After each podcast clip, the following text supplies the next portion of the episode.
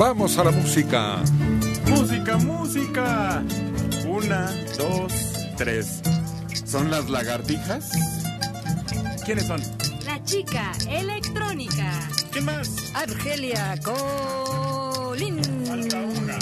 Rubí Esmeralda. Esa mera está. ¿U otra? ¿O otra? ¿O dos?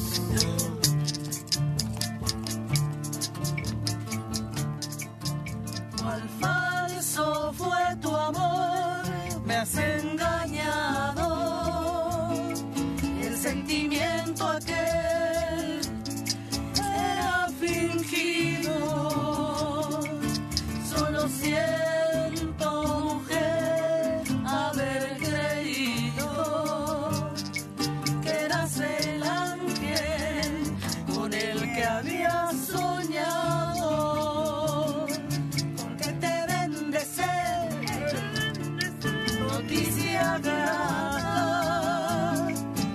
No por eso te odio y te desprecio, aunque tengo poco oro y poca plata, en materia de compra soy un necio.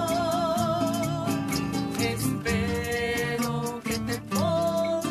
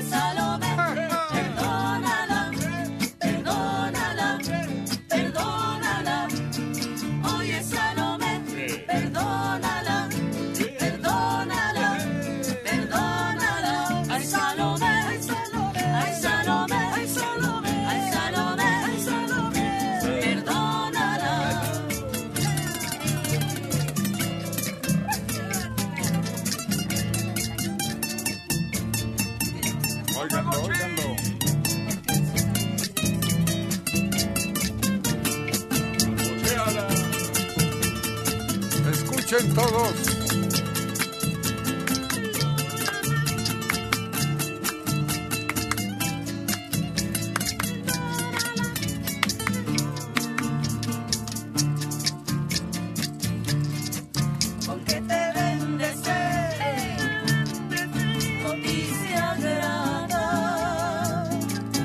No por eso te odio ni te desprecio. Tengo poco oro y poca plata, en materia de compra soy un necio. Espero que te pongas más barata, pues algún día bajarás de precio. Oye, Salomé, perdónala, perdónala, perdónala. Oye, Salomé, perdónala, perdónala, perdónala. Ay, Salomé, ay, Salomé, ay, Salomé, ay, Salomé, Salomé, perdónala.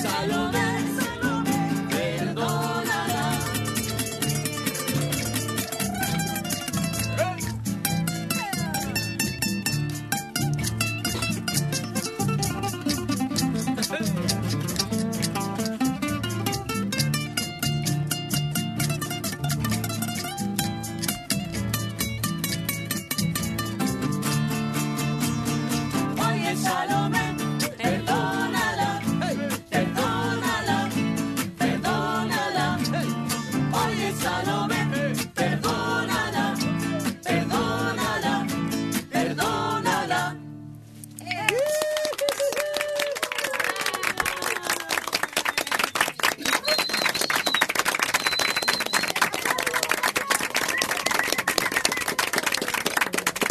El Tamagotchi sufrió un arrebato en la interpretación. De repente sí, Sí, va a sonar, parecía que habrías perdido el control, pero no. El sentido, ¿no? Todo dentro del ritmo, sí, del compás, sí, sí, sí, de la armonía. Parece que no, pero todos los que, bueno, guitarristas, músicos que se posesionan en can, tocando y eso, siempre tienen que estar en una línea. Parece que se, se desquicia, ¿no? En un momento. Hay unos que hasta rompían sus guitarras también y todo. Como... Rómpela, rómpela. No. Pero, al rato, al rato, espérate. Pero sí, hasta con ritmo la rompían, ¿no? Porque estaba dentro de, de lo que estaban haciendo, ¿no? Es que en los ritos africanos exactamente sucede eso. Empieza el sangoloteo, bueno, como se le llame, ¿no? Sí, sí, sí. A tomar el ritmo y a ejecutar bailables dedicados a los dioses. Y de repente, no sé si... alguna bebida, algún elemento extra participe como para estar en comunión con los dioses, con sus dioses, ¿no? Pues a lo mejor sí, pero también la música es, es así como que... ¿Contagiosa? Cont- pues contagiosa no, sino como que ese tipo de ritmo te, te envuelve y te, te, te transporta a otro lado, ¿no? El hecho de que estés en movimiento, que estés así... Llega un momento en que los ves que de repente están completamente hipnotizados, ¿no? Idos. Sí. Sí. Sí, sí, sí. No, están en lo que oyen y en lo que bailan y todo. Y ya no... El mundo exterior no existe en ese momento. Aquí hubo un tiempo en México. Mira, estoy observando detalles de una vida. Meche Barba. Mm. La única mexicana entre las cinco grandes exponentes del cine de rumberas, a las que les pasaba eso, una transformación, sí, una serie de hechizos, ¿no?, que se posesionaba de ellas. Meche, la única mexicana entre las cinco, las otras cuatro son María Antonieta Pons, Amalia Aguilar, Ninón Sevilla y Rosa Carmina. Mm-hmm. Rosa Carmina la trajo este, el que hacía las películas de gángster, ¿no? Juan Oro. Juan Oro. A varias de ellas. No fue la única. Sí, pero... Estos datos señalan que Mercedes Barba nace en Nueva York, muere en la Ciudad de México el catorce de enero de dos mil, mejor conocida como Meche simplemente. Fue una actriz de cine y televisión, bailarina y rumbera mexicana. Hay una anécdota que siempre reconoció. Dice que murió su mamá y ella no tenía dinero para los gastos de funeral, pero Tin Tan se ofreció y corrió con todos los gastos. Fue la única mexicana, decíamos, entre las más destacadas, pero hubo otra coincidencia en la época, ¿no? Uh-huh. Aparece Pérez Prado. Ah, no, pues ese fue el, lo que hacía de repente que... Pues fue una locura también el ritmo, ¿no? El mambo, ¿no? Ándale, así se puede calificar a ese éxtasis, sí, en el que vendían al público... Y a las propias, propias bailarinas. Tú veías cómo bailaban esos cuates y eran acróbatas, de, hacían mm. pues, cosas así. Se Hay tiraban unas muestras, al suelo y... Existen todavía muestras. Ah, sí, se echaban al piso, sí, y descalzas. Sí. Y empezaban los movimientos como de un mal, ¿no? Sí. También. Las Dolly Sisters. Ah. Dos muchachitas preciosísimas. Meche Barba conoció en los sets de grabación al famoso actor y cantante Fernando Fernández, el crooner de la canción romántica, y esa convivencia, tanto en los sets como en el escenario, propició una relación amorosa, a pesar de que Fernando Fernández estaba casado con la cantante Lupita Palomera. De la relación entre Meche y Fernando nació un hijo, Fernando Fernández Barba. Meche Barba fallece en la Ciudad de México el catorce de enero del dos mil. Un mal cardíaco. Había presentado problemas de salud de origen respiratorio desde mediados del año anterior.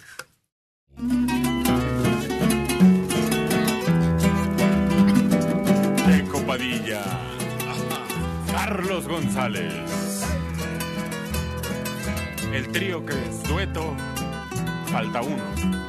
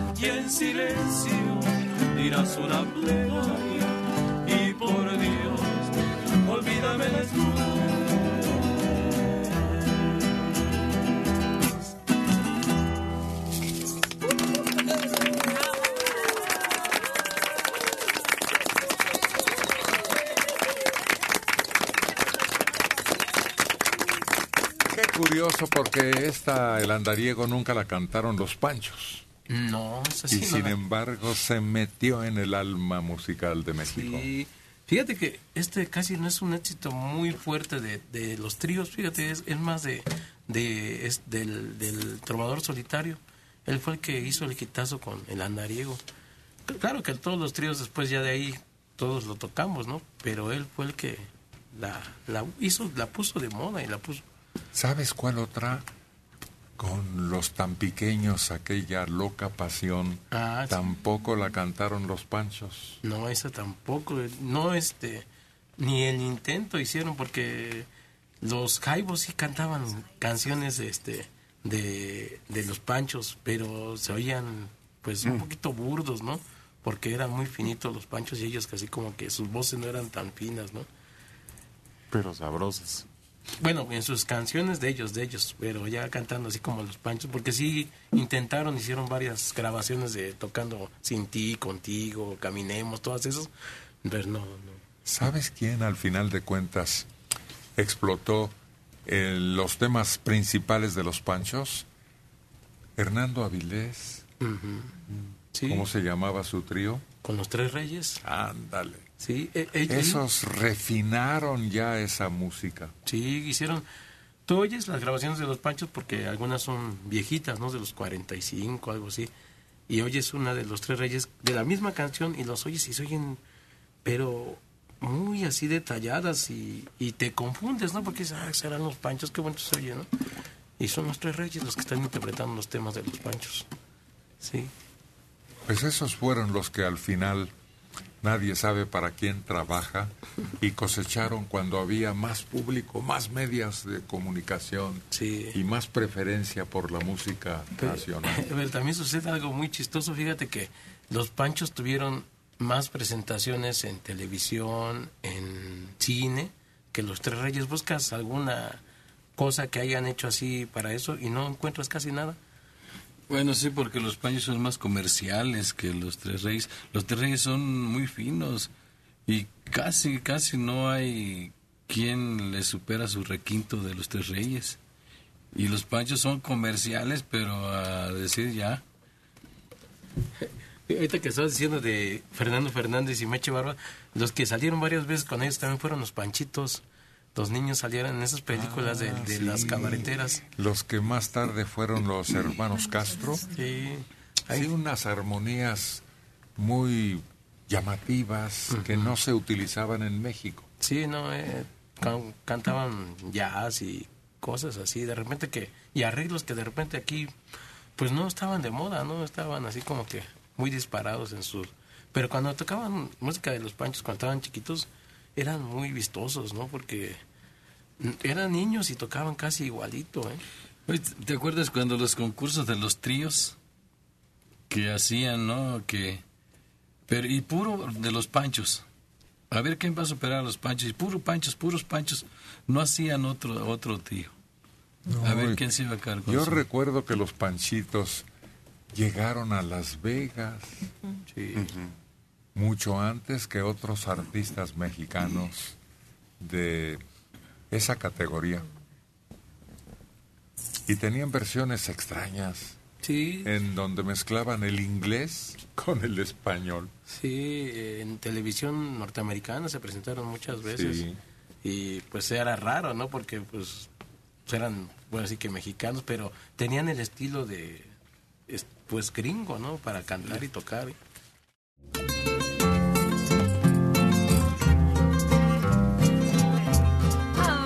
Ternuritas, por favor, con un tema dominguero, mañanero y acurrucador, por favor, las hermanas Rodríguez.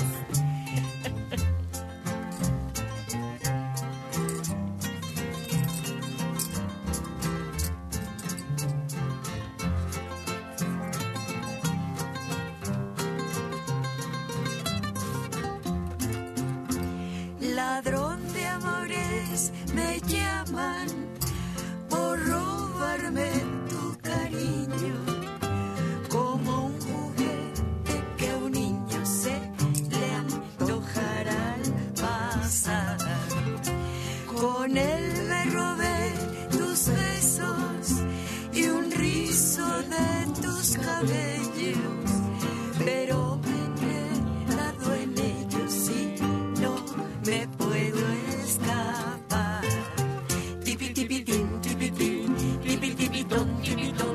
Todas las mañanas cuando tu ventana canto esta canción. Tipi tipi tin, tipi tin, tipi tipi ton, tipi ton. Este es el sonido del fuerte latido de mi corazón.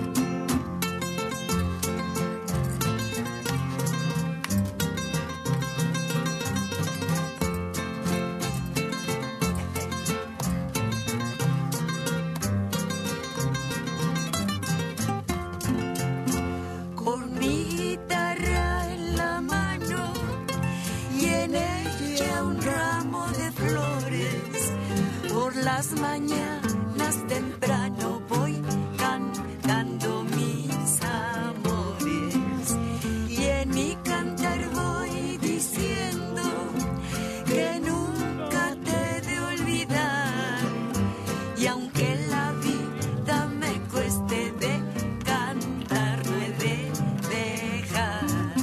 Tipitipitín, tipitín, tipitipitón, tipitón. Todas las mañanas junto a tu ventana canto esta canción. Tipi tipitín, tipitín, tipi tipitón, tipitón. Este es el sonido del fuerte latido de mi corazón.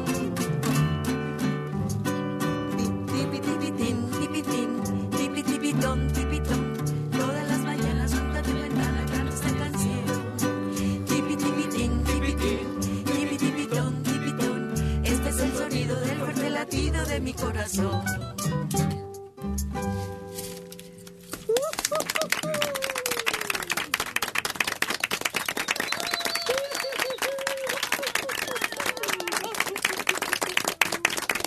Las hermanas Rodríguez con este juguete musical.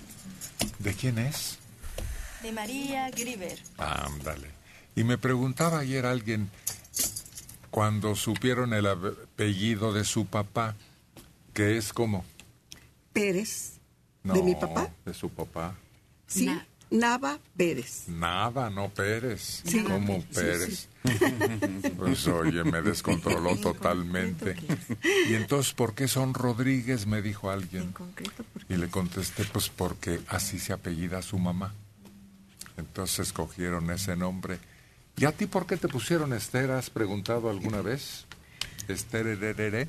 Pues...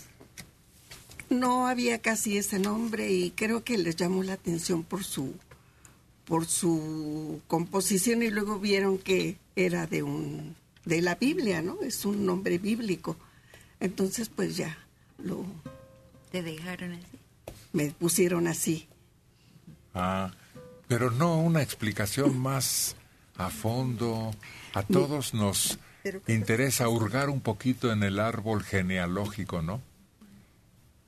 Por ejemplo, a ustedes, a ver, Dulce, ¿ese es tu nombre en el acta de bautizo y oficial? Sí. ¿Y cuál es la razón de ese nombre tan comprometible? Uh-huh. Fíjate, mi mamá dice, alguna vez me dijo, es que en la familia de mi papá eran de carácter así muy, como muy fuerte, ¿no? Entonces dijo, no, esta me va a salir, y digo, algo como que le... le suavice el carácter, porque como que pinta para ser igual que su padre, o ya sabes, las niñas se supone se parecen más al papá. Y, y aparte estaba de moda la cantante Dulce. Ay, y bueno, y entonces me pusieron así, pero no surtió efecto. No. Bueno, hay dulces amargos. Sí. Claro. Sí. A ti, Argelia. Pues mira, mi mamá le gustó ese nombre, como que lo buscó, le gustó, y primero se lo puso a una ahijada, ella fue madrina y dijo como que empiezo a probarlo ahí. Y ah, Chihuahua. Gustó, y le gustó, y después nace su servidora y dijo, pues de aquí soy, y me lo puso a mí. Yo le dije a mi papá, ¿por qué nunca dijiste no? Uh-huh. No, pero dijo, no, donde manda capitán, no gobierna. Claro. Bien. A ti, Soledad, ¿cuál es la razón, si has averiguado preguntando? Es un nombre que ha venido de familia. Había una tatarabuela, luego una tía, luego mi abuelita paterna, y yo fui la última de los nietos de dos hermanos. Mi papá nada más tenía un hermano que tuvo cinco hijos y mi papá tres, y yo fui la más chica de esas dos familias. Entonces dijo mi papá, tiene que llevar el nombre de mi mamá. Y a mí no me gustaba cuando era niña porque me decían Chole. Y se me hacía, como así le decían a mi abuelita, se me hacía nombre de viejita. Entonces decía, yo no me gusta. Y cuando ya me querían... estás llegando, Soledad. Ya, ya estamos llegando. Además, sí. A ti, Isidro, oye, ¿supiste no? por qué te pusieron así? No, ¿qué crees que nunca he averiguado? Pero yo, yo, yo pienso que es antes cuando las familias eran así numerosas. Como el día que naciera le valía, si se llamaba Carpio, sí le dejaban. Sí. Saturnino, así, sí le dejaban. No, no escogían nombre. Y pues, yo nací el quince de mayo. ¿Y te toca el Isidro? Sí, pues es el día del quince de mayo. O sea que soy del día de... Ah, vaya, sí, de tu onomástico. Sí. San Isidro. Así entonces es. Festeja dos en un solo... jornada de, de pachanga, con razones tan parrandero. Dobletea. Y a ti, Sergio, que aquí han variado por el cariño con que le decimos Checo, pero en realidad eres así, ¿no? Sí, pues a mí se equivocaron de nombre.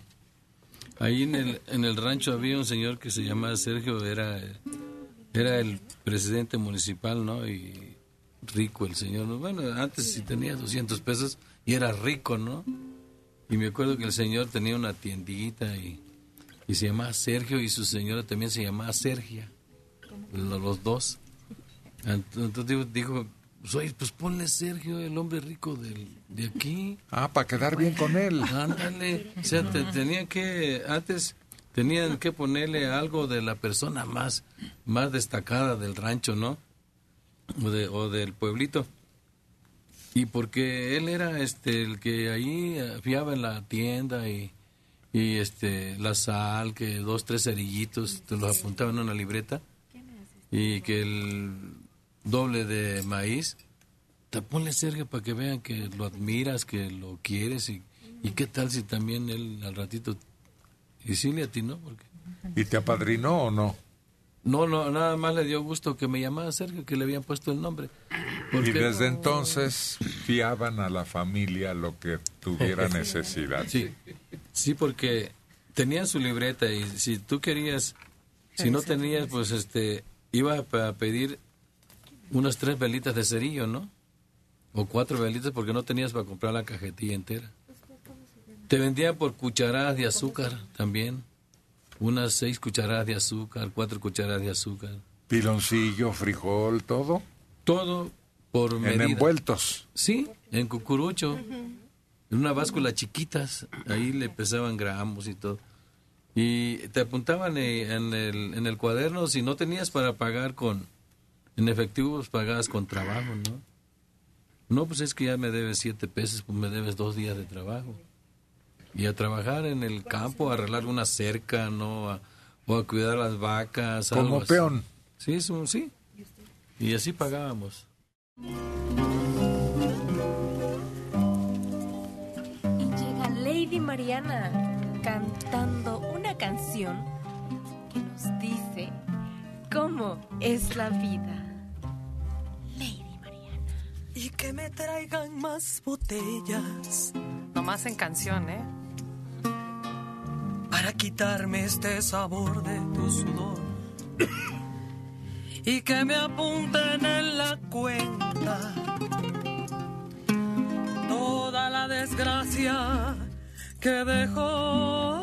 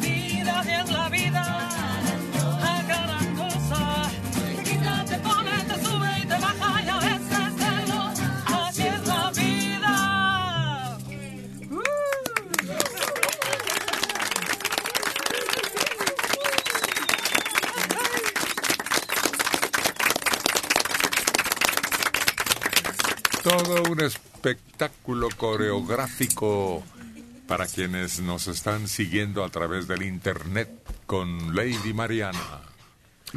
Aunque ya no se usa, ¿qué importa? La principal alocución de esta melodía, ahora nomás decimos me vale. Se va transformando el idioma, ¿eh? Sí, pero... Ay, me sorprende mucho a mí las mujeres jóvenes. ¿Por qué? Son de un vocabulario tan florido, pero tan corto. Sí. Tú hablas con los muchachos ahora y conocen cincuenta palabras. Es penoso. Están perdiendo el respeto.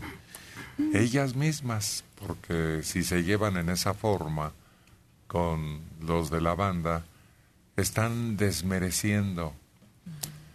Además, los hombres, una sola palabra significa todo, güey. No manches. Sí, sí, sí. Y le agregan el... Ajá. Y desgraciadamente, pues eso es perder un idioma tan hermoso como este, que ha sido usado en forma elegante y descriptiva con escritores muy destacados en México. Y fíjate, lo ven hasta como ofensivo y es lo peor. ¿Escuchan a alguien que habla más de cincuenta palabras? Ah, ya vas a empezar con tu discurso, por Rollo. favor. No, por favor, no, tu sermón. Y, y no, le estás diciendo algo simple, algo común, cotidiano, del momento. Y, no, no, no, no, no, pero sin tanto. Así, ¿qué? Pero, ah, de, sí, el ey y ya, entendieron. Pero es que estás confundiendo otra vez. No, mira, es que una cosa es el rollo y otra cosa es el, es el que usa el lenguaje preciso, macizo y conciso. Sí, pero ni eso les gusta. No, no, sí, no. Yo creo que no, no estoy de acuerdo. Sí les gusta y, y quieren aprender, pero no hay. ¿Dónde quieren, dónde aprenden el lenguaje? ¿En, en, en, en la televisión? ¿En el internet? ¿En el radio? Oye, yo oigo unas barbaridades. Hay unos programas de radio donde digo... ¿Me duelen los oídos? Pues la literatura, las narraciones, los relatos, los cuentos, las leyendas, la historia. Tenemos premio Nobel en literatura aquí. El peor que pudimos haber tenido, pero no es eso, la misma literatura. Uno va a la librería ahora y los cuentos, los libros, las grandes obras están resumidas. Y así se las venden. Resumidas, condensadas, sí, sí. de una manera... Pero dices un librito infame, ¿no? Dices, sí, a veces dices, el de las mil y una noches es un librote y te dice, no, cómprala. Son diez noches. La reducida y yo así, nada más. Es el libro de las casi, casi, nada más te dan la sinopsis en una sola hoja. Nada más. Mira, fíjate que también los niños ya no saben resumir. Le dices, haz un resumen, ¿no? Pues este... Pues este, conocí al príncipe y fueron muy felices. Ya ese es su resumen. Dice, ah, caray, pues ¿qué pasó antes? Sí, ya. Hay un hombre que hizo gala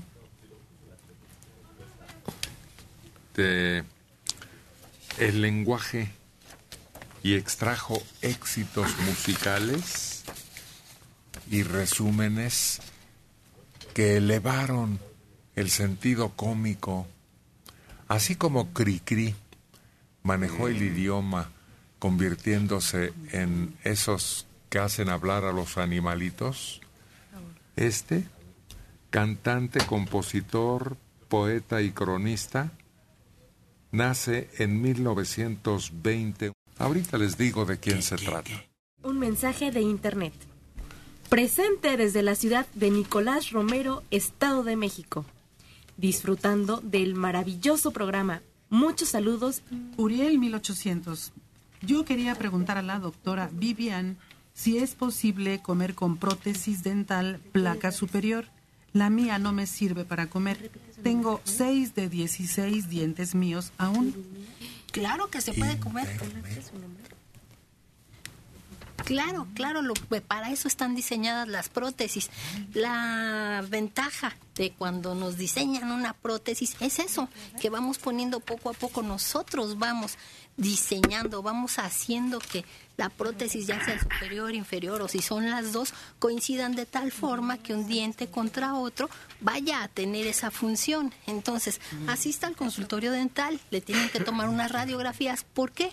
Porque ahí nosotros vamos viendo, el hueso está bien de este lado, el del hueso está mal del otro lado, compensamos todo para que sea una dentadura perfecta.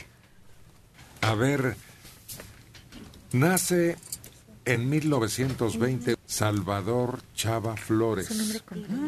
Más de doscientos temas de profundo sentido popular, como México, Distrito Federal, Llegaron los gorrones, Ingrata pérfida, La tertulia y otras muchas más. Participa en siete películas. Muere el cinco de agosto de mil novecientos ochenta y siete.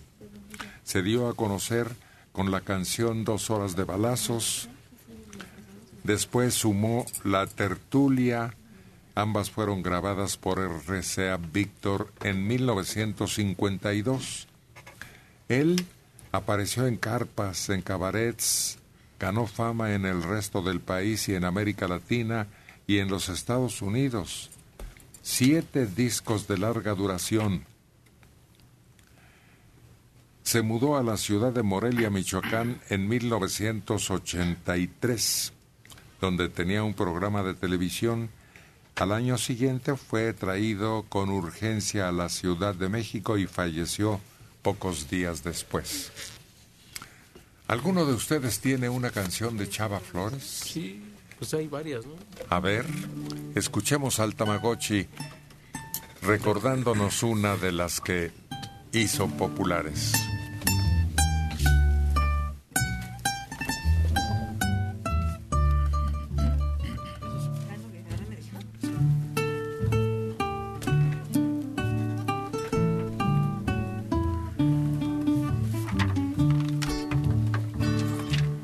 Mira, Bartola, ahí te dejo esos dos pesos.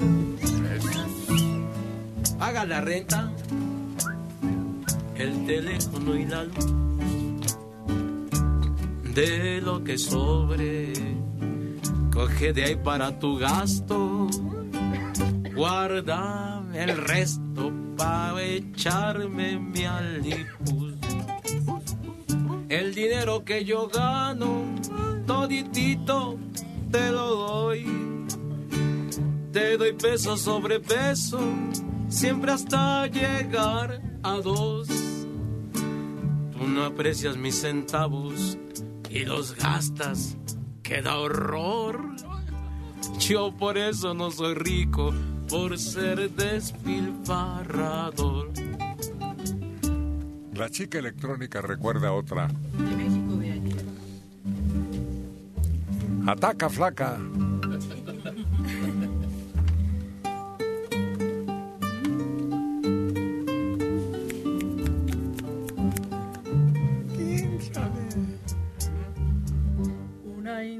Muy chula, tenía su anafre en la banqueta, su comal negro y limpio, freía tamales en la banqueta, sus gorditas de masa, piloncillo y canela. Al salir de mi casa, compraba un quinto para la escuela.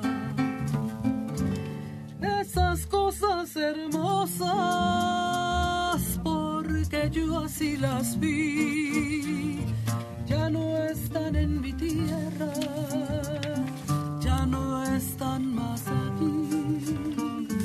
Hoy mi México es bello como nunca lo fue, pero cuando era niña tenía mi México, no sé qué. Argelia se apunta también. Ahí les voy. Las áridas regiones de la América del Norte se agarraron a balazos, policías y ladrones con mis frutos, Billy Boy, Timothy.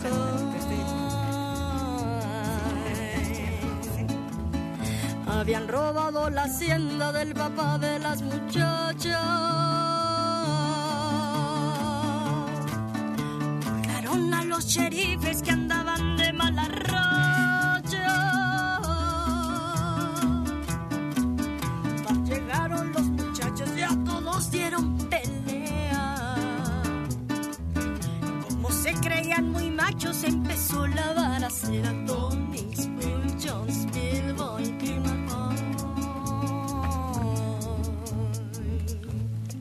cuando la luna se pone regrandota como una pelotota y alumbra el callejón, soy el maullido del triste gato viudo y su lomo peludo se eriza con horror. Pero no falta quien mande un zapatazo, que salga hecho balazo a quitarle los chiquión. Desde el alero del místico pecado el gato se ha quejado cantando esta canción. Para curar mi mal de amores dijeron los doitores que no había salvación. Ahora le dicen gato viudo porque una gata pudo quitarle lo chiquión. Antes me daba pa'l mandado, me daba pa' mi helado, mi cine y mi caibón. Ahora con lo que me ha pasado me tienen más empleado que un hielo de caibón. Lady Mariana. Checo. Si yo te bajara el sol, quemadota que te da. Abas. Si te bajará la luna como diablo la cargabas. Abas. Si te llevo a Nueva y olvida mi ate me quedabas. Abas. Mejor no te bajo el sol, ni la luna ni la estrella, para que no te pase nada. Mejor no te bajo el sol, ni te llevo a Nueva York, no seas tan interesada. Hadas, hadas, hadas. A ver, las hermanas Rodríguez. Cleto el fufú y sus ojitos cerró. Todo el equipo al morir entregó, cayendo el muerto, sol dando el llanto. Ay. Ni que fuera para tanto, igual a la viuda el doidor. De un coraje se murió, que poco aguante, lo sacaron con los tenis adelante. Siempre sale con los cuentos de color para ir pasando, y acabaron porque quieto ya se andaba chamuscando. Se pusieron a jugar a la baraja y la viuda en un albur perdió la caja. Y después por reponer hasta el muerto fue a perder, y el velorio se acabó, hombre, no hay que ser. Un aplauso por Chava Flores.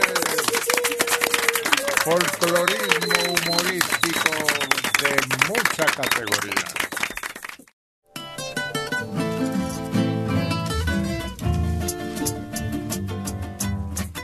Experiencia, repertorio, deseos, vivencias, todo eso reúne Carlos González, el Tamagotchi, y este es el resultado.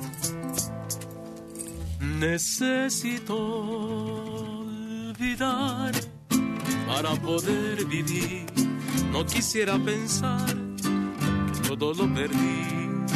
En una llamarada se quemaron nuestras vidas, quedando las pavesas de aquel inmenso amor.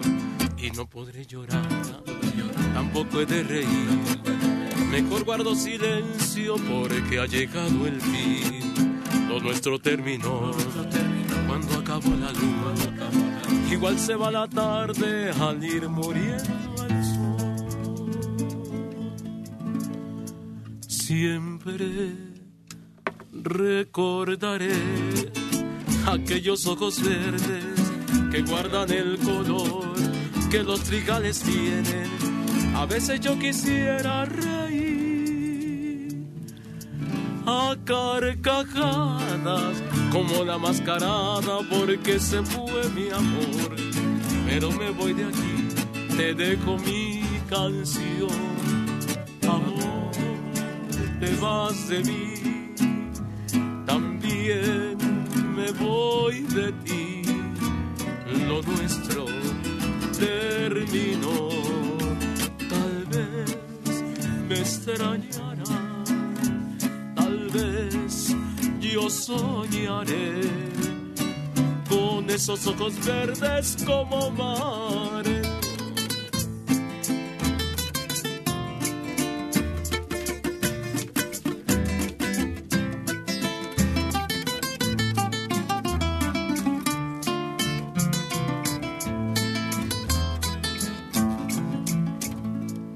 Siempre recordaré aquellos ojos verdes que guardan el color que los trigales tienen. A veces yo quisiera reír a carcajada como la mascarada porque se fue tu amor. Pero me voy de aquí, te dejo mi canción. Amor, te vas de mí, también me voy de ti. Lo nuestro terminó. Tal vez me extrañarás, tal vez yo soñaré con esos ojos verdes como mares. El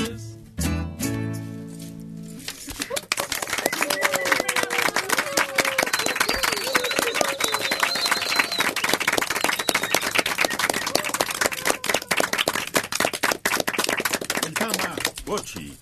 Con esto de llamarada, de, que interpretó mister Llamarada. Le hubieran puesto mister Carcajada también.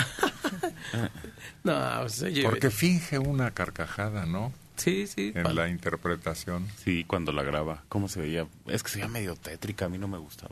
Ah, no, pero... Eh, bueno, es que cuando él dice, a veces yo quisiera reír. ¿Cómo? Ahí es donde se siente como que hiciera una carcajada. En donde carcajean es en la de payaso. Parece, la estás confundiendo. Ah, sí, es cierto. Ah, sí. Con Javier Solís. Javier, sí, pero sí soy así muy como un payaso de esos. De miedo, ¿no? Payaso malo. ¿Sabes cuándo me causó una incomodidad muy fuerte? Sí.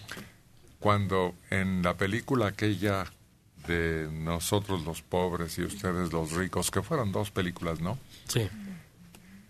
Muere quemado el bebé de La Chorreada y de Pedro. ¿De qué manera llora? Pero se oye como con aullido su llanto, ¿no? Entra una desesperación. Igual ese mismo elenco, cuando la mujer en una silla de ruedas ve cómo se roban el dinero. ¿Cómo? Y ese momento en que los ojos lo dicen todo, oye, se siente feo, se impacta, duele. Sí, la desesperación, porque es un clamor abierto, ¿no? Primero la risa de Pedro, de todo su dolor del momento, y se convirtió en un símbolo. Para muchos, eh, dicen, el dolor del mexicano representado en una imagen es esa.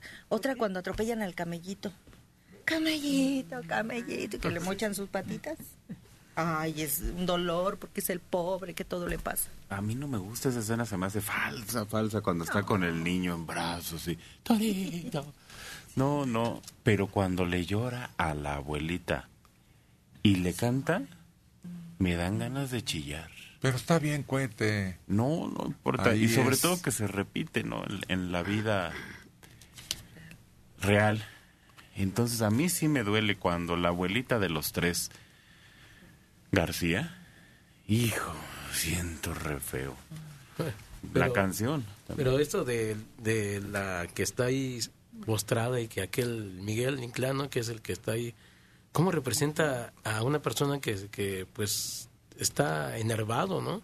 maligno. Sí, y, y como le dice, cierra los ojos, y, y cierra los ojos hasta que la tumba de la silla le con un fregadazo. Pero de todos modos, él siente la, los ojos en su cabeza, ¿no? Y lo representan así, ¿no? Una desesperación así espantosa, ¿no? Como cuando te agarra un delirio, así le pasa a él, ¿no? Tiene todos los visos ese par de películas de las tragedias griegas. Ah, sí, sí, yo creo que así fueron en su tiempo representadas en los teatros de aquellos años, ¿no? Con todo, no solo la tragedia, la vida, la tentación, la mujer que se levanta tarde y que lo trata de hacer caer. No, aquella tragedia griega donde un hombre se arranca los ojos con sus propias uñas. Ah, bueno, pero es... Edipo, se, que no se da le... cuenta y alguien le revela su verdadera situación. El oráculo le dice, tienes que encontrar al asesino de tu padre. Y se pone a buscarlo, a buscarlo, y a buscarlo, y es él. Es él mismo. Se da cuenta y entonces se da cuenta que la mujer con quien está es su mamá. No, no, esa tragedia griega está espeluznante, como dice Catalina Noriega cuando charlamos con ella. Estas son Rubí Esmeralda y compañía.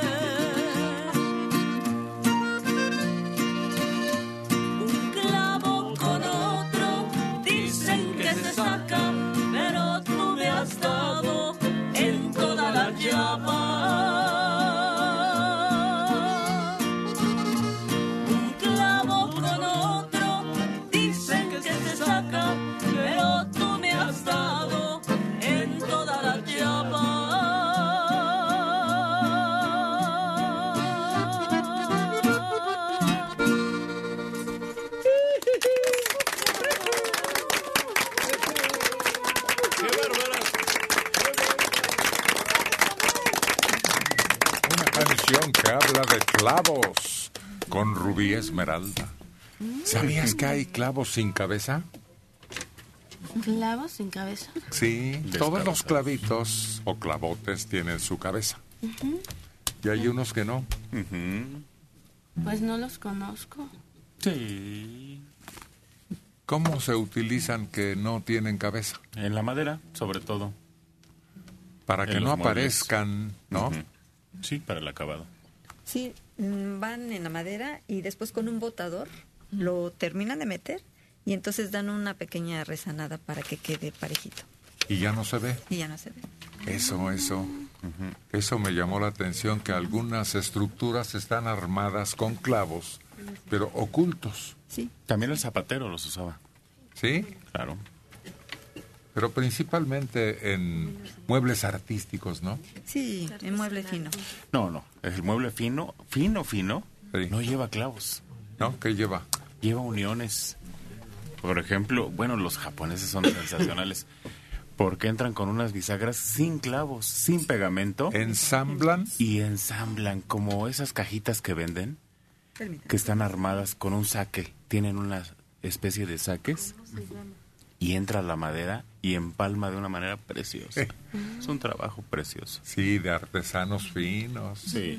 Sí, se llaman enlaces y quedan así como dice Manelic, como si entraran dos los dedos con otros y quedan, no se vuelven a mover. ¿Y usan pegamento? No. Sí, un poquito. No, no, el mueble fino no usa pegamento. No, no usa nada, usa la pura madera. Qué feo huele la cola de carpintero. ¿Eh? No me lo tomen a mal. No, no, no. En el mueble y lo demás.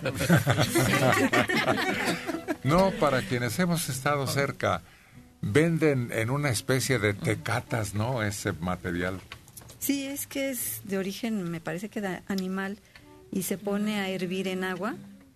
Y cuando esté hirviendo es cuando ya la dejas enfriar. Y la utilizas para eso, para los muebles. Ya ni hay.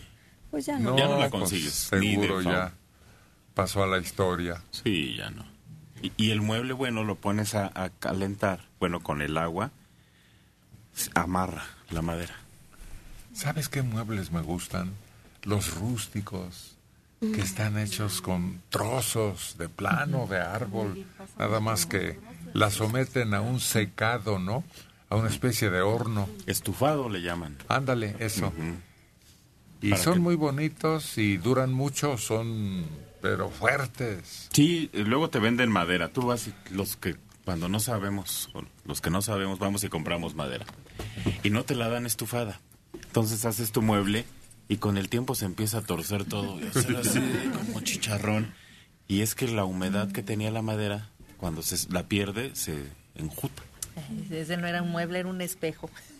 No, ¿sabes qué están usando ahorita? El que entendió, entendió. Están usando uno que se llama No Más Clavos, que es un pegamento y no tiene ningún olor. Pero yo creo que eso ya es flojera de algunos, porque para darle arreglo a algunos muebles, se supone iban clavaditos, ¿no? Así con esos de sin cabeza. No, ahorita nada más le ponen la pasta y ¡pac! Pega, y pega perfecto. Pero no tiene la misma resistencia que si es con clavos. ¿Es el ese cinco mil? No. Es un derivado, pero tampoco sí, sirve, ¿no? No es tan bueno. No es sí. tan bueno. El cinco mil sigue siendo muy popular y, y ahora hay pegamento de carpintero, uh-huh, especial de esa marca. Uh-huh. Y es muy bueno. Oye, no sé si sea la costumbre o, o la fortaleza de los carpinteros, el estar todo el día ahí. Es horrible estar cerca de una carpintería. ¿Por qué? Por el olor. Eh, de la cola, de, ¿Qué, qué, del barniz, de todo lo que utilizan, es penetrante. Pero yo creo que no, fíjate que no. La viruta tiene un olor muy agradable. Sí, claro. Sobre todo cuando es mueble fino. Sí. Aunque sea de pino, cuando cepillas una madera de pino y le sacas como tecatitas, el olor es muy rico, muy rico. A mí me encantan las madererías. Sí. Yo creo que los olores, a mí el olor en lo, en lo particular de la maderería se me parece muy agradable, pero he visto que no hacen ese barnizado adentro, ya lo hacen normalmente afuera, en la banqueta, salen y allá afuera hacen, donde son olores muy penetrantes, pero adentro cuando están tallando la madera es un olor agradable. Y yo creo que lo que dice Rubí es lo que usan de para pintar, ¿no? Y eso, porque ya la pegadura de cola ya no se usa, ya no. Nadie la usa ya, es que pesta re feo, pero, pero sí, yo también me gusta mucho el olor de las maderas, ¿no? Precioso, no se diga locote, ah. que no sirve para nada, nomás perder, pero... Huele muy bonito. No, ¿sabes qué, Rubí? Que te regalen una cajita de olinala. Ah. Esas están hechas con maderas aromáticas, ¿no? Sí, uh-huh. de linaloe. Mi papá tenía en varios frascos y tenía viruta de cedro, de nogal, de pino, de linaloe, de ébano. Y a veces nos decía, ven, sobre todo cuando... Yo era muy chillona de chiquilla y entonces me decía, ven, ven, ven. Y me, arrima, me arrimaba el frasco y me decía, mira qué bonito huele. Y luego me pasaba el otro, mira, este es nogal, este es linaloe. Él hizo una vez una cajita porque iba a venir Charles de Gaulle de visita a México. Entonces un amigo que lo conocía, a él, el señor Azcárraga, le mandó a hacer una cajita de esa madera de linaloe. Entonces él le hizo el, en, en miniatura su retrato y mi papá hizo la cajita y la barnizó. No, no la barnizo, nada más la hizo, porque si no pierde el, Pierdes el olor. Pierdes la barnizas, como que... Pierde es? el olor, y entonces ese fue un regalo. Y de esa cajita, él conservaba esa viruta que me daba a oler, y ya las lágrimas se olvidaban. Creo que los perfumes finos también Maderas. usan madera. Claro, hay hasta unos pulseras que se hacen de sándalo, uh-huh. y huelen precioso. Pero si tú tienes muebles de calidad... Huele tu casa. Cuando recién te traen el mueble, huele. Esos roperos que antes existían y ya ahora no, no tiene utilidad. La caja donde la señora de la casa guardaba su ropa íntima, que abrías el cajón y olía. Sí, pero ¿sabes qué? También los espejotes que tenían esos muebles... La ropa olía a la madera, pero los espejotes, todo eso se perdió ahora ya. Las puertas, por ejemplo, de las casas son de tambor. Ya no son esas puertas de madera pesadas, que olían también las puertas. Son muy caras. No, no hay. No encuentras. Yo he visto otra clase de trabajo que es como si resaltaran dos colores de madera, una clara, una oscura, y como que resaltan lo claro o lo oscuro. Y van haciendo figuras, lleva, no sé cómo le llaman ese tipo de trabajo, que lleva lleva figura todo un escritorio, toda una mesa, un comedor. Y vi alguna vez una cajita de ese tipo, que resal, de dos colores nada más, pero no tenía chapa. Y traía una combinación muy curiosa, porque tenías que mover de determinada forma las maderitas para poder abrir la caja. Eh, ahí estaba el chiste y no era fácil abrirla, ¿eh? Te ponías como un dado que tenías que acomodar tú esas maderas para poder abrirla. Oye, es eso que dice Manelic de las... Les decíamos lunas, ¿no? A los espejos de los... Pero estaba la tierra desde arriba hasta abajo, así de larga. Y me acuerdo que andaban señores por las calles con los vidrios cargados. Le componemos un ropero, porque siempre se rompían, pues estaban re largos. Y ya... Ese señor andaba en la calle con un montón de vidrios cargados, y eran de esos... Y traía su cortador de vidrio y todo, y abría el ropero, le quitaba el quebrado y le ponía uno nuevo. Hacían ese trabajo. Lunas italianas. Ah, bueno, esas eran las que no deformaban. Tenían celebridad porque reflejaban exactamente sin distorsionar. Pero se rompían porque estaba en la puerta la luna. Uh-huh. Y paz le daba uno el chingo. Ya rompiste el ropero de tu abuela. María del Carmen Cano Guevara, sesenta y siete años, de Tlalpan. ¡Qué maravilla! La tecnología me asombra y ahorita los estoy viendo en mi teléfono. Le piqué todos los botones y por fin los encontré. ¡Ay, qué guapo, Héctor! Saluden a mi hermano Jorge Cano Guevara, de sesenta y siete años, que él también los ve todos los días en internet. Gracias. Doctora Liliana, ¿por qué me rechinan los dientes y amanezco con un dolor en las quijadas y con el roce de los dientes se me, se me lastima la encía? ¿Qué puedo hacer para evitar eso? es por las noches que empiezo con ese problema. Cuando está el estrés muy grande con nosotros, que estamos muy, muy, muy estresados, tensos, tensos, tensos. Ah, ¿Qué es lo que sucede? Empezamos a cerrar la boca de tal forma que la mandíbula hace su función, aprieta y los dientes quieren desplazarse un poquito, por eso se van rechinando poco a poquito, pero llega el extremo de que si rechinamos tanto y no, no le ponemos un límite, ¡pum!, se nos van quedando los dientes lisitos, lisitos y después no podemos comer. Tiene que asistir al consultorio dental. ¿Para qué? Para que se le haga una guarda oclusal. Es una pequeña eh, lámina de P V C que evita que choquen los dientes. Se abre un poquito la mandíbula y como no puede usted cerrar porque tiene esa interferencia, la mandíbula ¡pum!, se relaja. Al relajarse, deja de rechinar. Pero es un sistema práctico, pero es largo el tratamiento. No es de un mes, no es de dos meses. Puede tardarse seis meses, un año en que se lleva a cabo eso. Que deje usted de rechinar los dientes y poco a poquito vaya relajándose, coma bien, disfrute de la vida y va a ver, vamos a estar bien. ¿Su teléfono es el mismo, doctora? El mismo, mm. cincuenta y cinco, ochenta y cuatro, veintisiete, sesenta y seis. Lucha Martínez, sesenta y cinco años, de Héroes de Tecámac. Por favor, no se olviden de la Nana Pancha. Esa canción la cantaba Pedro Infante en Escuela de Vagabundos. Alejandro Perea Romero, cincuenta y seis años, de la colonia Ramos Millán. Un día como hoy, de mil novecientos sesenta y dos, el hogar de la familia Perea Romero fue iluminada con la llegada de un querubín. O sea, yo. Hoy es mi cumpleaños.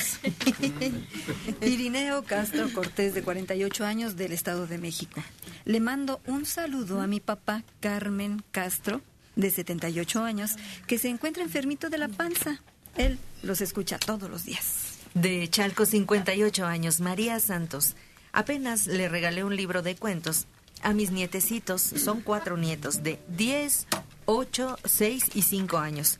Mi esposo dijo que no les regalara eso porque ya tienen el internet. Pero yo creo que lo bonito es la lectura y es mucho mejor. Mi primer libro fue Hace falta un muchacho. Me impactó y fue inolvidable. Tiene usted razón. Ojalá que se impusiera la lectura por entretenimiento. Ay, este señor y su acordeón más nos pone a bailar, a recordar y hasta cantar. Isidro Castro.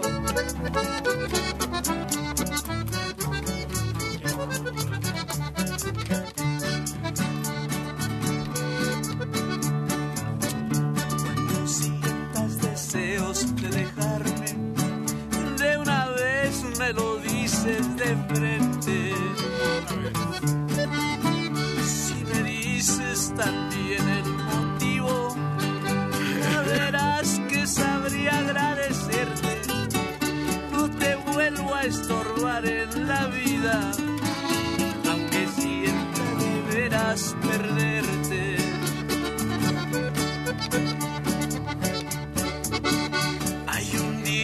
Que tal vez conoces y me queda la pura medida, porque yo el que se muere lo entierro y el amor que se va se me olvida. No es que yo haya nacido de piedra, se acostumbra uno a todo en la vida.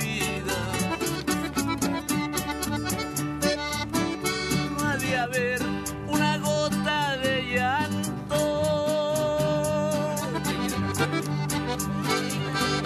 el amor que de mí se despide, no es orgullo ni nada de nada, pero puede que nunca me olvide.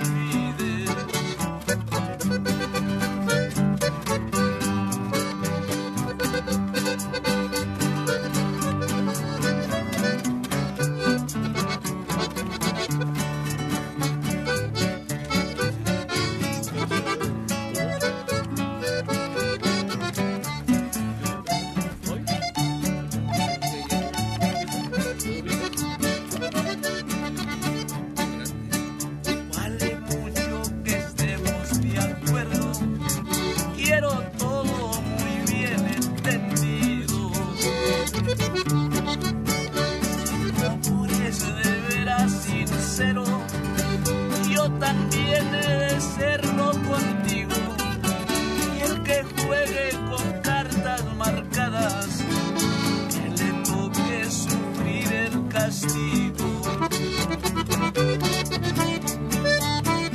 Puede haber una gota de llanto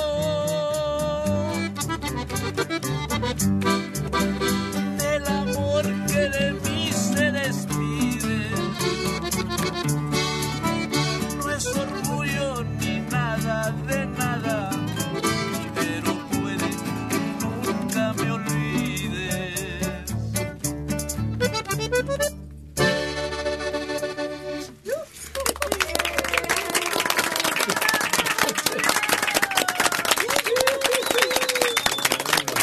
Isidro Castro. ¿Cómo se llama esto? Dímelo de frente. ¿Sabes a quién no hay que ver de frente nunca? ¿A quién? Pues búscale a alguien al que obviamente es elemental que no lo veas de frente nunca. Ella o él. Son enemigos, ¿no? No, no. No tiene por qué ser enemigo, a lo mejor. Ni sabías que existía, ni él tampoco que tú habitabas en este mundo. Híjole, ¿quién será? Pues piénsale. ¿No verlo de frente? Sí, la recomendación es que entre nosotros, familiares o amigos o compañeros, nos veamos, ¿no?, a los ojos. Porque hay quien rehuye la mirada mientras está platicando. Y ese como que miente, como que finge, como que no es de confiar. Pero hay alguna ocasión en que ni de chiste los mires de frente. Cuando les debes, ¿no? Este ha de tener muchas deudas por ahí. No, se cruza uno de la banqueta a la de enfrente cuando te encuentras a alguien a quien le debes. No. Otro. No, pues no tengo idea. A los asaltantes. Ay. Es peligrosísimo y lo recomienda, ¿verdad? Sí. Que no los vea uno fijamente porque parecería que los amenazas o que más tarde puedes identificarlos o no, ¿te parece lógico? Sí, oye, sí. Pero solamente cuando ya te están asaltando es cuando te das cuenta, ¿no? No, pero de todos modos. Lo veas en otra persona o en ti mismo, de inmediato. La cabeza agacha, como dicen. Un amigo dejaba su coche en un estacionamiento donde el que cuidaba en la noche parece que se dedicaba a robar coches. No parece, se dedicaba. Y le decía a él, bueno, ya entrados un día en confianza, oye, ¿y cómo evita que un, uno, cómo evita que lo asalten en el coche? Si yo estoy en el coche, ¿cómo escoges a la víctima? ¿Cómo le haces...? Y dice, al que está distraído, al que no me ve llegar, si alguien desde su coche me ve, ya no lo asalto, dice. Porque ese me identifica, ese me reconoce, ese se da cuenta de mis generales. Al que está distraído. Lo mismo con un violador, es lo que recomendaban. Si tú vas caminando distraída, bueno, generalmente una mujer, ¿no? Bueno, ¿por qué a mí no? ¿Por una violadora? ¿Por qué me limitas? Ah, claro que sí. Por parte de una dama. Claro. No al revés, Rubí. Bueno. ¿Y luego qué, ¿qué hago con mi violadora? A ver.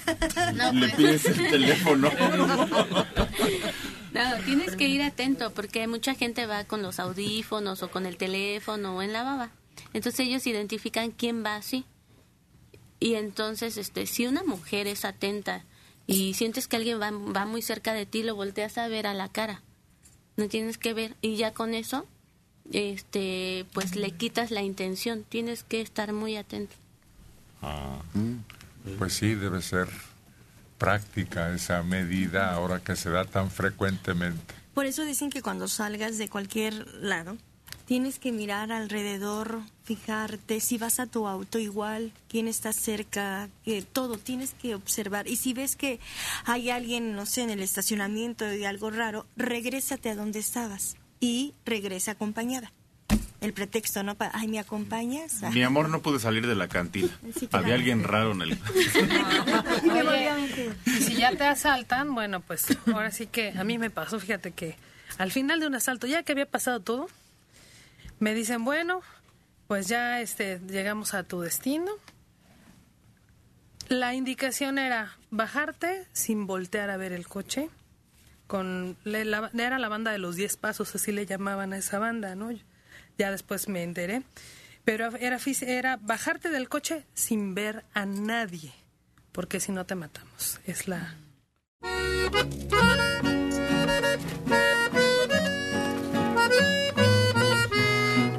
La chica electrónica insiste en ponerse ranchera. Le gusta, dice. A ver qué tal. A medias de la noche te soñaba. ¿Cómo tú, cómo? Te soñaba abrazándote conmigo.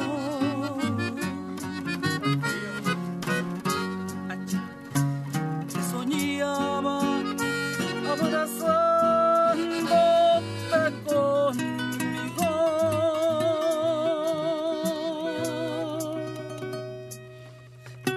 Pero ay, qué suerte profundo es el amor. Despierta, mamacita, ya no duermas. Despierta de ese sueño seductor. Llenas de licor. Copas, botellas mejor. Pero ay, qué sueño tan, tan profundo es el amor. Despierten, por favor.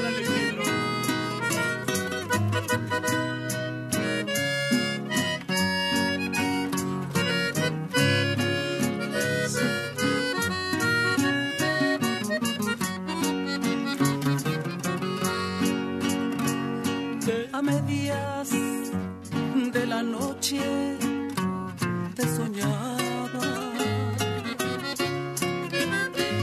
te soñaba abrazándote conmigo, soñaba abrazándote conmigo.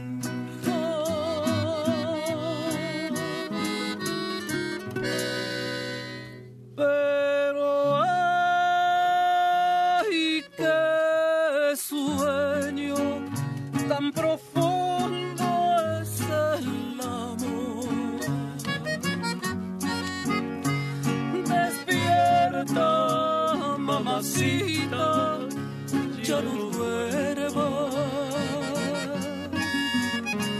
Despierta de este sueño seductor.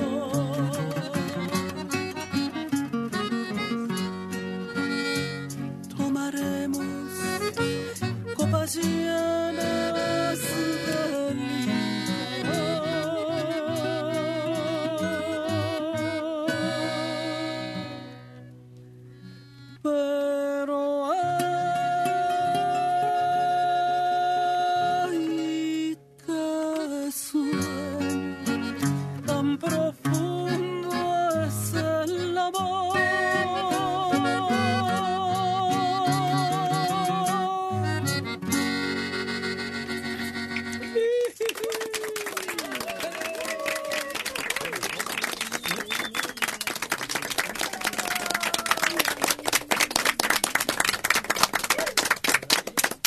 Chica electrónica. ¿Cómo se llama? A medias de la noche. Pero habla de un abrazo. ¿Lo hizo aquí? Aquí hay un abrazo histórico. ¿Cómo? ¿Has oído hablar del abrazo de Acatempan? Sí, he oído mencionar eso, pero no sé si fue entre dos políticos, una cosa así. Claro, dos guerreros es más, bravos, mm. valientes, pero uno traiciona al otro. A ver que nos consigan los datos nuestros compañeros de producción, pero yo no sé si ustedes, amigos, compañeros, sí. han recibido alguna vez un abrazo irresistible. ¿Saben cómo es? No. ¿Cómo? Cuando la mujer te abraza con todo el cuerpo. Hasta con las piernitas. No, no, no, no, ya de plano. No, no, no.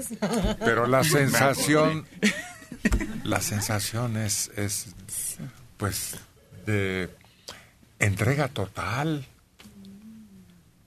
Sí. ¿Qué edad tiene Luis? Sí, sí, sí. Sí, sí, no, sí, bueno, sí. sí ¿Qué, qué, qué, qué, qué? Pues, es, pues es muy íntimo, ¿no? El abrazo así, ¿no? Es convincente. Sí, sí, sí. Estás viendo cómo se entrega, ¿no? Sí. O te trae ganas, o, o ella en ese momento ¿Cómo, cómo, tiene cómo? un un desequilibrio hormonal muy acentuado. O algo así. El abrazo de no te vayas. Pero de quien sea, ¿no? No nada más de una mujer. Pues no, no, pero ¿cómo pero... vas a comparar el de un perro? Ay, no, estamos hablando de personas.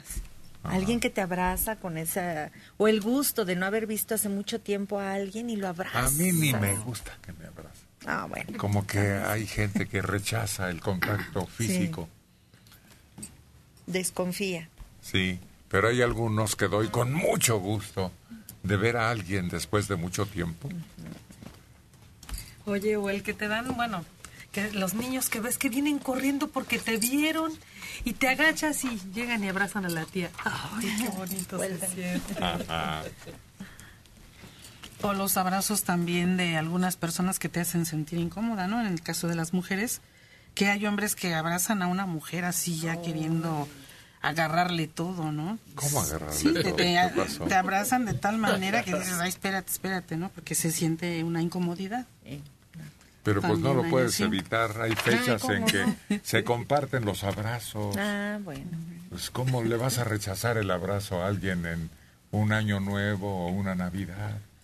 O cuando hay un festejo en honor de esa persona, sea quien sea. ¿Los abrazos más hipócritas entre los políticos? No, pues no, no estamos hablando sí. de eso. ¿Saben cuáles me llaman la atención? Los que se abrazan y se pegan fuerte en la espalda. ¡Pah! ¡Pah! Hasta suena. Oye, pero aunque no lo digas, sí los puedes rechazar, porque se uno marca como eh, una línea. Das el abrazo, pero sí se siente cuando alguien te abraza así, como que no te me acerques tanto. No, ¿sí? pero no puedes uh-huh. en, en esos eventos. Si huele feo, si te manosea, como dice la electrónica. ¿Cómo te escapas si están todos dándose contra todos los abrazos? No. ¿Dónde estabas? Sí. Ahí empiezan los romances en esas fiestas de oficina de Navidad. Está comprobado. Sobre todo hay canciones que detonan. Pero las los abrazos y las fiestas de Navidad después de la tercera cuba... empiezan los romances. El abrazo de Acatempan, dice este reporte de nuestros compañeros, ocurrió el diez de febrero de mil ochocientos veintiuno.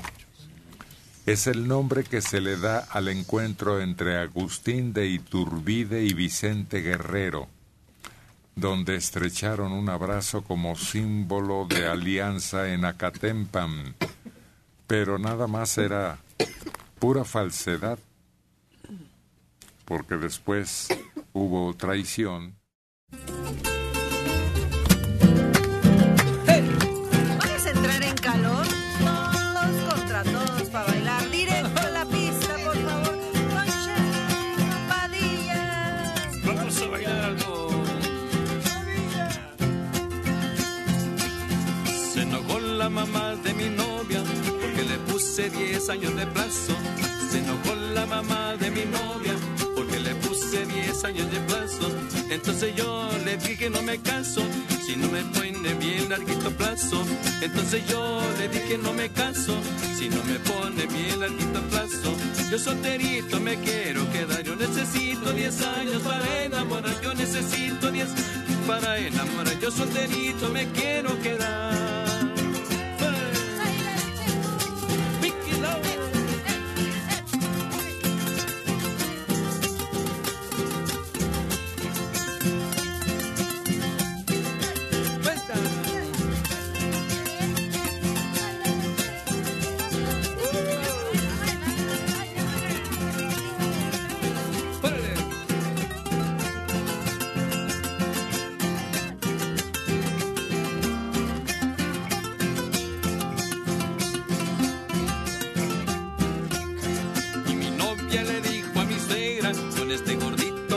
Si me caso, y mi novia le dijo a mi suegra, con este gordito mamá si me caso, porque a mi novia le gustan los hombres, aunque le pongan bien larguito plazo, porque a mi novia le gustan los hombres, aunque le pongan bien larguito plazo.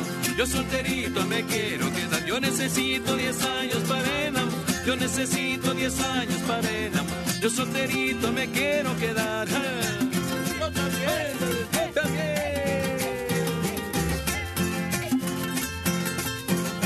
De soltero.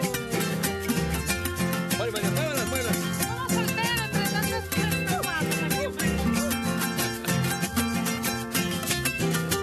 Para que llegues a los cien, te casas. Se enojó la mamá de mi novia porque le puse diez años de plazo.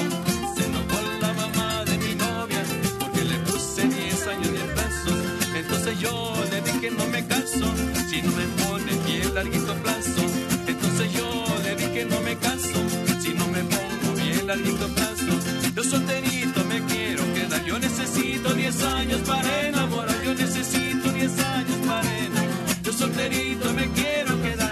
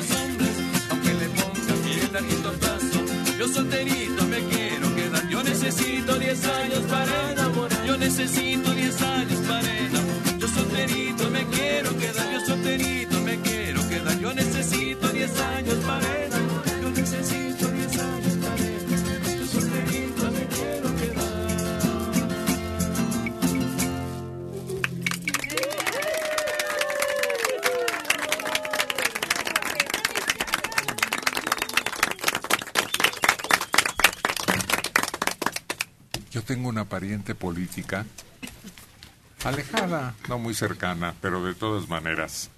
Fue pasando el tiempo y ya para el final sentía que estaba pues cerca porque se había agravado su mal. Y entonces decía, ¿por qué no me casé? ¿O por qué no tuve hijos, aunque no me hubiera casado? Habla eso de la soledad en que se encuentra alguien que persiste en la soltería y pasa el tiempo y no se van dando cuenta. Y mientras otros tienen gente más, as, a, más allegada, ellos no tienen más que sobrinos o primos. Y entonces parece que eso es muy triste. Con un solo ejemplo lo he visto yo en mi vida. A mí me impactó mucho una ocasión que llama una señora en la noche, y no muy grande, cincuenta y tantos años. Ya decía, no, pues dediqué mi vida a estudiar, trabajar, hacer dinero y cuidar a mis papás. Pensando que mi familia siempre iba a estar ahí, pues mis tíos, mis primos, mis tal. No tenía hermanos. fallecen los papás, pierde el trabajo, el dinero empieza a disminuir y ella sola, sin nada, nada que la animara, y prácticamente ella decía, yo lo único que estoy pidiendo ya es morirme. Cincuenta y tantos años de vida, una mujer tan joven, pero porque se sentía sola. Yo tenía unas tías, también tías abuelas, que las dos quedaron solteronas. Y a cada una de las sobrinas, conforme íbamos creciendo, ellas decían eso. Mira, no vale la pena haberle hecho caso a la rigidez de nuestro padre, que el novio que teníamos, novio que nos corría. No podían venir los muchachos porque luego, luego los corría. Dice, mira, pasaron los años y ahora estamos las dos solas. ¿De qué sirve que el prestigio de las señoritas fulanas de tal, si no tenemos un hijo que nos diga mamá, si no tenemos esa caricia, si no tenemos la compañía del ser amado? Quien los proteja, quien les atienda lo más elemental.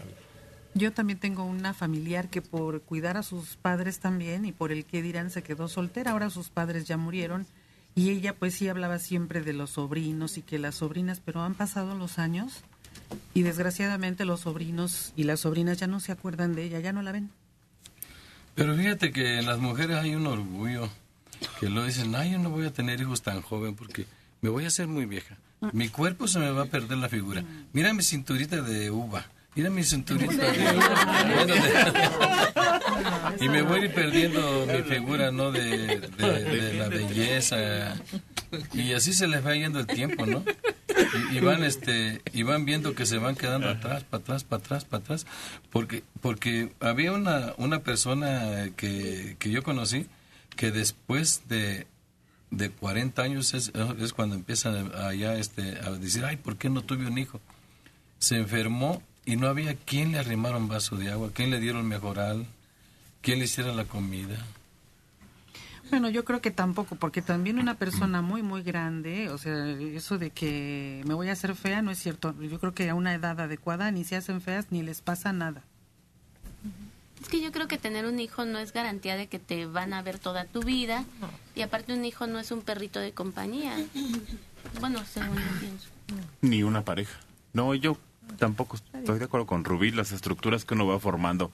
Hay gente que está sola y es feliz, muy feliz, sobre todo se va uno acostumbrando a sus cosas, su espacio, sus Solo tiempos. Que sea muy egoísta, ¿no? Claro, se vuelve uno egoísta, porque está uno acostumbrado a su vida y no está dispuesto a compartirla. Pero también en ese tipo de gente egoísta que comparte. Yo tenía un amigo que estaba solo y siempre estaba rodeado de amigos, siempre, y, y mucho cariño.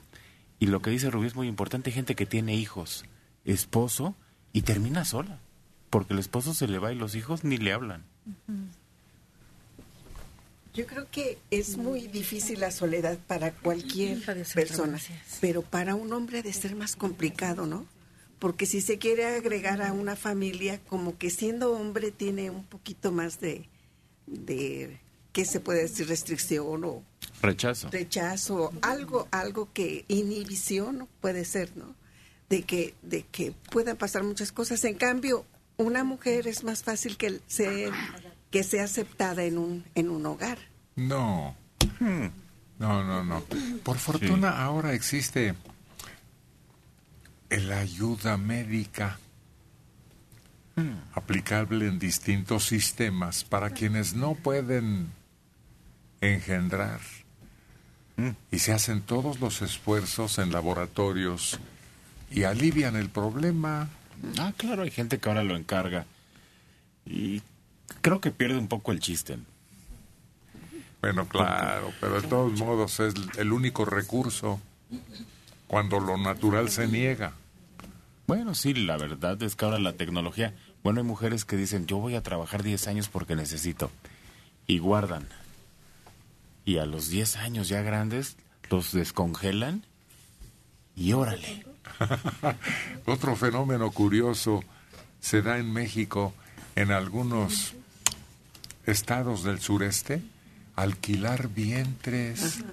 Vimos varios casos en donde una pareja, ya sea del mismo sexo, pero unidos, o pareja entre hombre y mujer, y alquilaban vientres ante la necesidad de tener a un bebé en sus brazos y toda su vida en la educación y compañía, y alquilaban con el costo inherente de atención, de recompensa y de saber pues muy poco acerca de la herencia de sangre que iban a tener. Pero la ventaja que obtienes, porque no hay adopciones. En México la lista de adopciones está cerrada. Ni siquiera te puedes apuntar ya. Están ya abreviando los trámites que antes eran muy estrictos. Con todo y eso, no hay, porque están hasta el próximo año de toda la gente que quiere un niño y que está dispuesta a hacer todo para obtenerlo. Pero de todas formas, aunque hubiera adopciones, a una persona sola difícilmente se lo dan, ¿no? No, no, ¿quién no, dijo no, que no, para una sola. persona sola? Bueno, para no, una mujer claro. sola. No. Y hacen bien. Fíjate que hay una persona que así alquiló, ¿no?, para tener un hijo, y este lo tuvo, y le digo, sí, pero te vas a ir durante unos cinco años de aquí, de, de la colonia, que donde no te conozcamos, que, que no sepamos que estás tú por aquí. Y después que regresas, regresar, pues regresas. Regresó como a los seis años, y el niño ya estaba grande y se le iba a los brazos a esa señora. Como diciendo, como reconociendo, como que le llamaba la sangre. Y el niño chillaba cuando se iba la señora. Y los papás le decían, déjala que se vaya, y le pegaban. Por eso no hay que tener cerca a quien alquila un vientre. Sí, es un negocio que debería de terminar ahí, con la herencia, porque ahora se... La ventaja de saber eso, quién es el vientre, es que por lo menos puedes tener una idea de lo que sucede. Pero ahora me llama la atención eso, muchas mujeres solas que se embarazan, que van y compran el, lo el que folleto. Les falta. Y entonces escogen un prototipo y vas, tienen un hijo solas. Y ahora la ventaja para quienes acusan a alguien de tener un hijo fuera del matrimonio es que existe...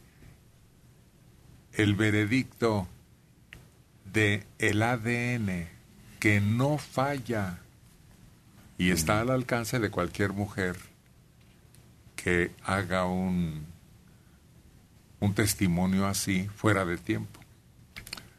Porque no tiene pierde. Ya no se puede acusar a un hombre de ser el padre. Sí. Pero luego sucede el engendrador. Que hay mujeres que dicen, no, es que al principio dicen, no, yo no yo no necesito de nadie, ni, y yo me voy sola con mi hijo, ¿no? Y todo. Pero a la vuelta de la esquina, ¿se acuerdan que el, del papá y lo van a buscar? Entonces, el papá a veces ni sabía, ¿no? Ni supo, ni nada, o sea, se fue, ni le avisó que tuvo un hijo, y de repente, pues es que este es tu hijo, y dices, ah, caray, pues... me hubieras dicho, hubiéramos hablado desde un principio, ¿no? Pero ahora se comprueba. No, por eso no, pero... pero es la situación que ellas toman la decisión desde el principio. Ah, sin él. Sí. Sí, está sí. sucediendo mucho. Con la bandera de es mi cuerpo y yo decido, deciden por los dos. Deciden sí. si tenerlo, si no tenerlo, ellas solitas. ¿Verdad?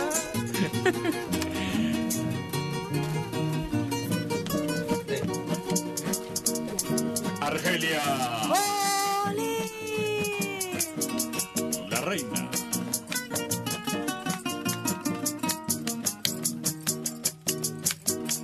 San Marcos tiene la fama de las mujeres bonitas. San Marcos tiene la fama de las mujeres bonitas. También Acapulco tiene de diferentes caritas. San Marqueña de mi vida, San Marqueña de mi amor.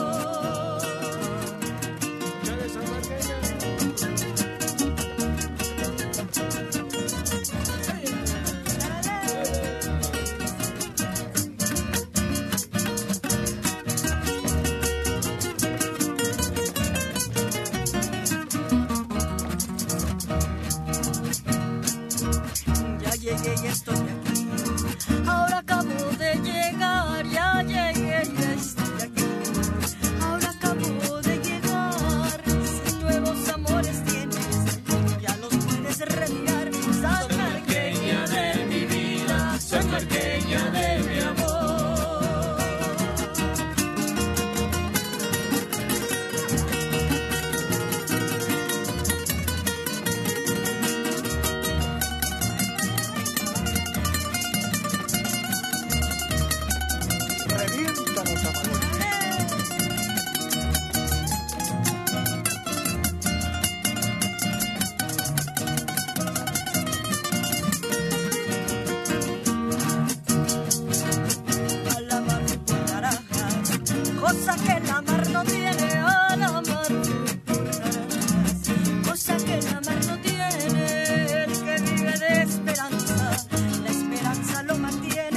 sanmarqueña de mi vida, sanmarqueña de mi amor.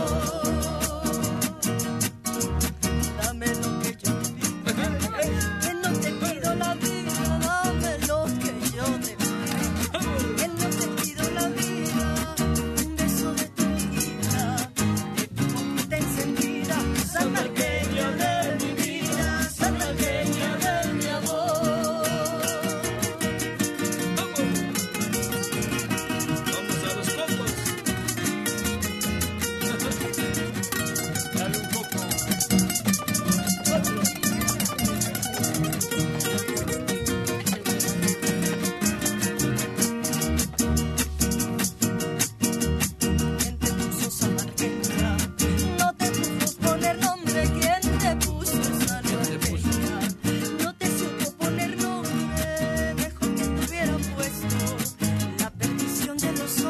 Sanmarqueña de mi vida, sanmarqueña de mi amor. Voy a dar la despedida, la que dio San Pedro en Roma. Voy a dar la despedida, la que dio San Pedro en Roma. Entre tantos gavilanes, ¿quién te comerá paloma? Sanmarqueña de mi vida, sanmarqueña de mi amor.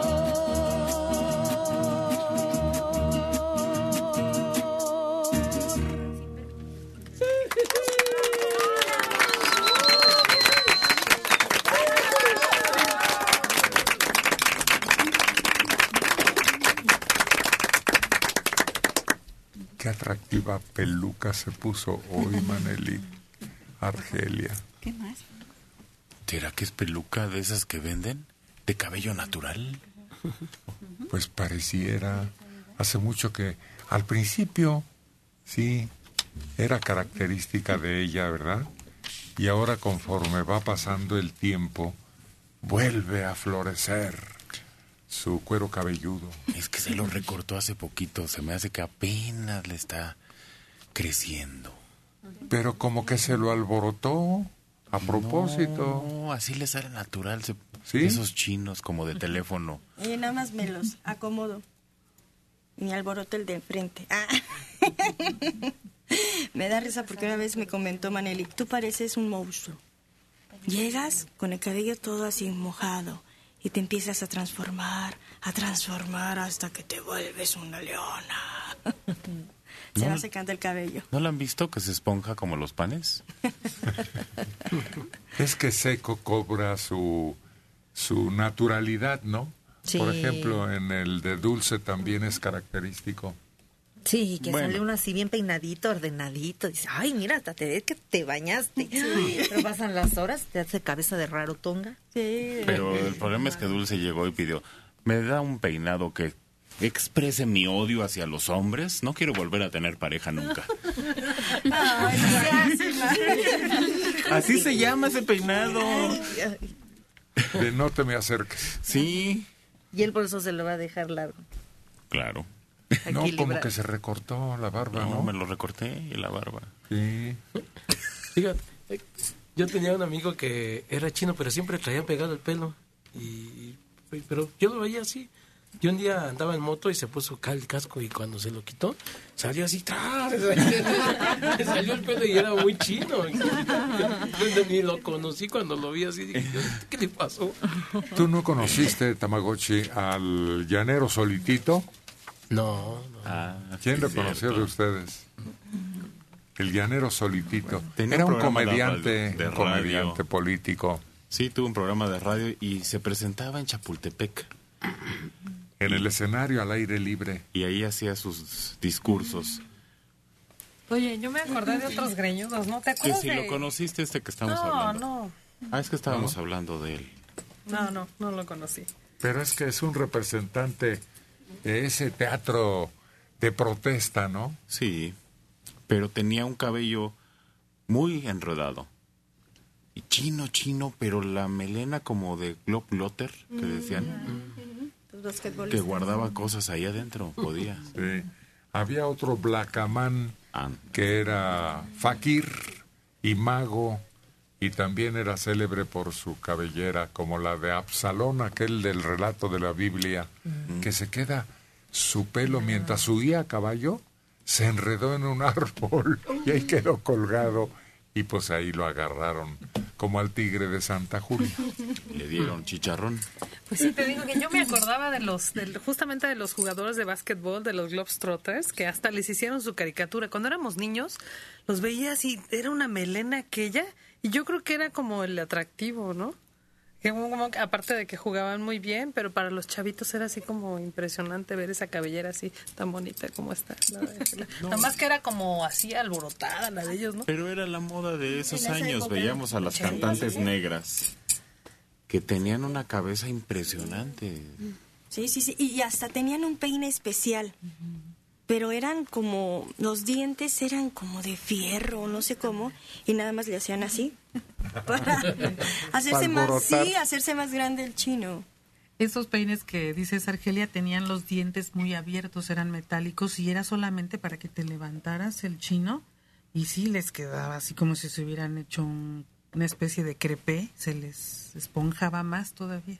Con los cascos, bueno, en la moto cuando dicen ya eres del club de los despeinados, pero cuando andas en el mar, te sale tu cabeza natural. Sí. A mí me hacían burla, cabeza de micrófono se me hace, ¿no? Sí. Porque sale uno del mar y al ratito anda uno con los... El famoso frizz. Ay, el frizz y no sé qué, no sé si es la brisa, la sal del mar, pero sí ahí es donde te revelas cómo eres en, en el cabello.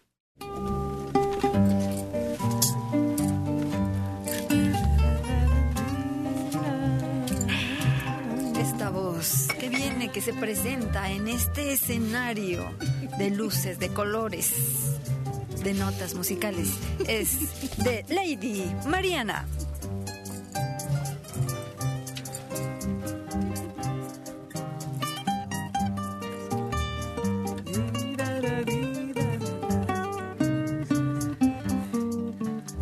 Bésame, bésame mucho, como si fuera esta noche la última vez. Bésame, bésame mucho, que tengo miedo perderte, perderte después. Bésame, bésame, bésame mucho.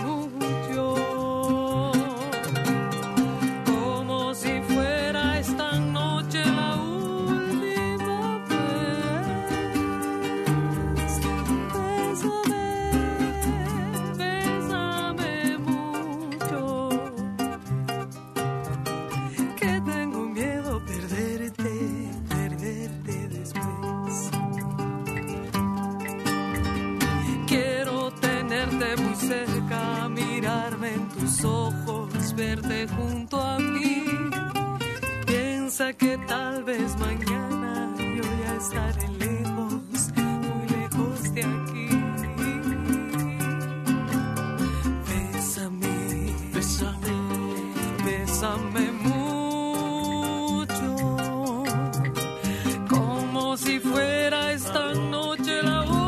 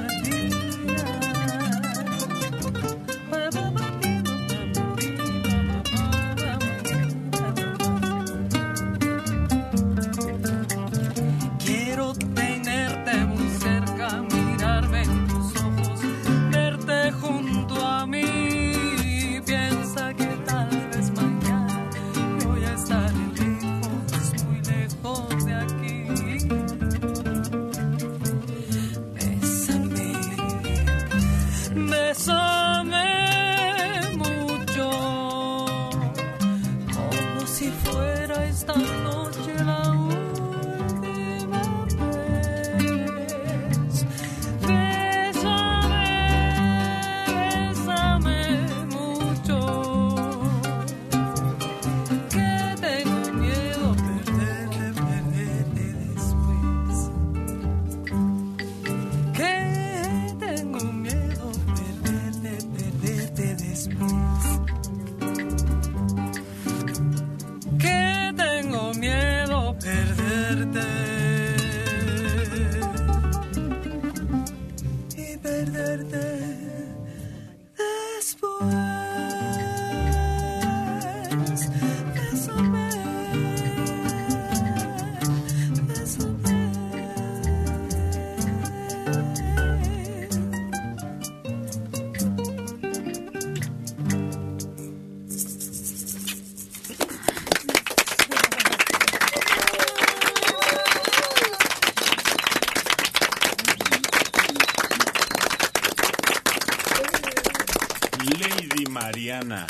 ¿Será que el beso sí es el acto más íntimo? Ay, oh, muy... Sí, claro, por intercambias hasta químicos, ¿no? A través de la saliva. ¿Cómo, cómo, cómo? Pero ¿quién va a estar pensando en eso, Mariana? Digo yo, bueno, se mezcla ahí todo, ¿no? Pero ¿quién está pensando en eso cuando da un beso apasionado? Además, los besos no se piden, se dan. ¿O se roban? Pues también. Pero eso de andar pidiendo besos, nada. Son espontáneos. Y cuando la proximidad del ser amado con, del ser amado con su rostro en la cercanía, casi sintiendo el aliento, ¿ah? Pues ahí ya. Mm. Automáticamente. Te tiembla todo, todo, todo, todo, sí. todo. Sí, sí, sí. Y es muy bonito. Y muy rico. Juan Monroy. El teléfono de Checo Padilla y Tamagotchi. Los quiero para el cumpleaños de mi mamá. Pues da una fecha que todavía no hay tiempo de, de perder el contacto, ¿verdad? Es oportuno. Eso es lo que hay que hacer, ¿verdad, Mariana? Hablar. Sí. Hablar. Eh, nosotros nos comunicamos con usted, vemos qué día quiere que vayamos, quiénes quieren, porque puede ir cualquiera de mis compañeros y, y los datos, ¿no? Si es cumpleaños, si es boda, si es bautizo, todo. Pero yo quiero aclarar, hablar y dejar su teléfono, si no, ¿cómo nos comunicamos? Claro. Y luego, ¿a qué hora quiere que le llamemos? Porque a lo mejor es un secreto. Sí. Víctor Manuel Toledo Pérez, setenta y ocho años, de Álvaro Obregón. En la carpintería, cuando son muebles finos, solo se usa el ensamble que se llama lazo. Al niño que ponían a mover la cola del carpintero le dicen perro, porque mueve la cola. Nos comenta una persona en internet. Hola, buenos días a todos. Tenía años de no escuchar el programa. Me da gusto que sigan. Recuerdo que mi papá en las mañanas se paraba muy temprano a escucharlos. De Tecámac, Juan Luis Rocha, sesenta y cinco años. Yo vivo solo y vivo bien. Sigo esperando a la persona ideal. Y mientras la espero, los veo por internet. ¿Cuántos años tiene? sesenta y cinco años. Ya se le fue. ¿Oh? ¿Oh? A lo mejor puede ser una enfermera. Pues una doctora. ¿Por qué? Puede Pero ser como... alguien que llegue ideal y le acompañe a esas alturas. Como compañía, como pareja, sí, se ha dado también. En personas ya mayores. Pero dejar pasar tanto tiempo. Bueno, ya no, pues no, no se acostumbra. No funciona. Porque tiene que hacer un conocimiento, tolerancia, casi amistad uh-huh. o hermandad. Uh-huh. Y eso lleva mucho tiempo. Nosotros tenemos un familiar ya grande, muy grande, pues casi noventa, no sé. Se ligó una muchachota de, ses- de setenta. Pero ya venía como de cinco. Oh, quiero decir que práctica ya tenía. Si estás esperando mucho tiempo, pierdes esa práctica y al rato cuando llega, no la reconoces, no la soportas, la dejas ir. No, no, tiene que ir practicando desde ya. Un amigo en internet nos comenta: saludos, Héctor. Mi papá, que en paz descanse, me decía: escucha a Héctor Martínez. No tenía idea de qué trataba el programa en ese entonces. Lo hice y me gustó.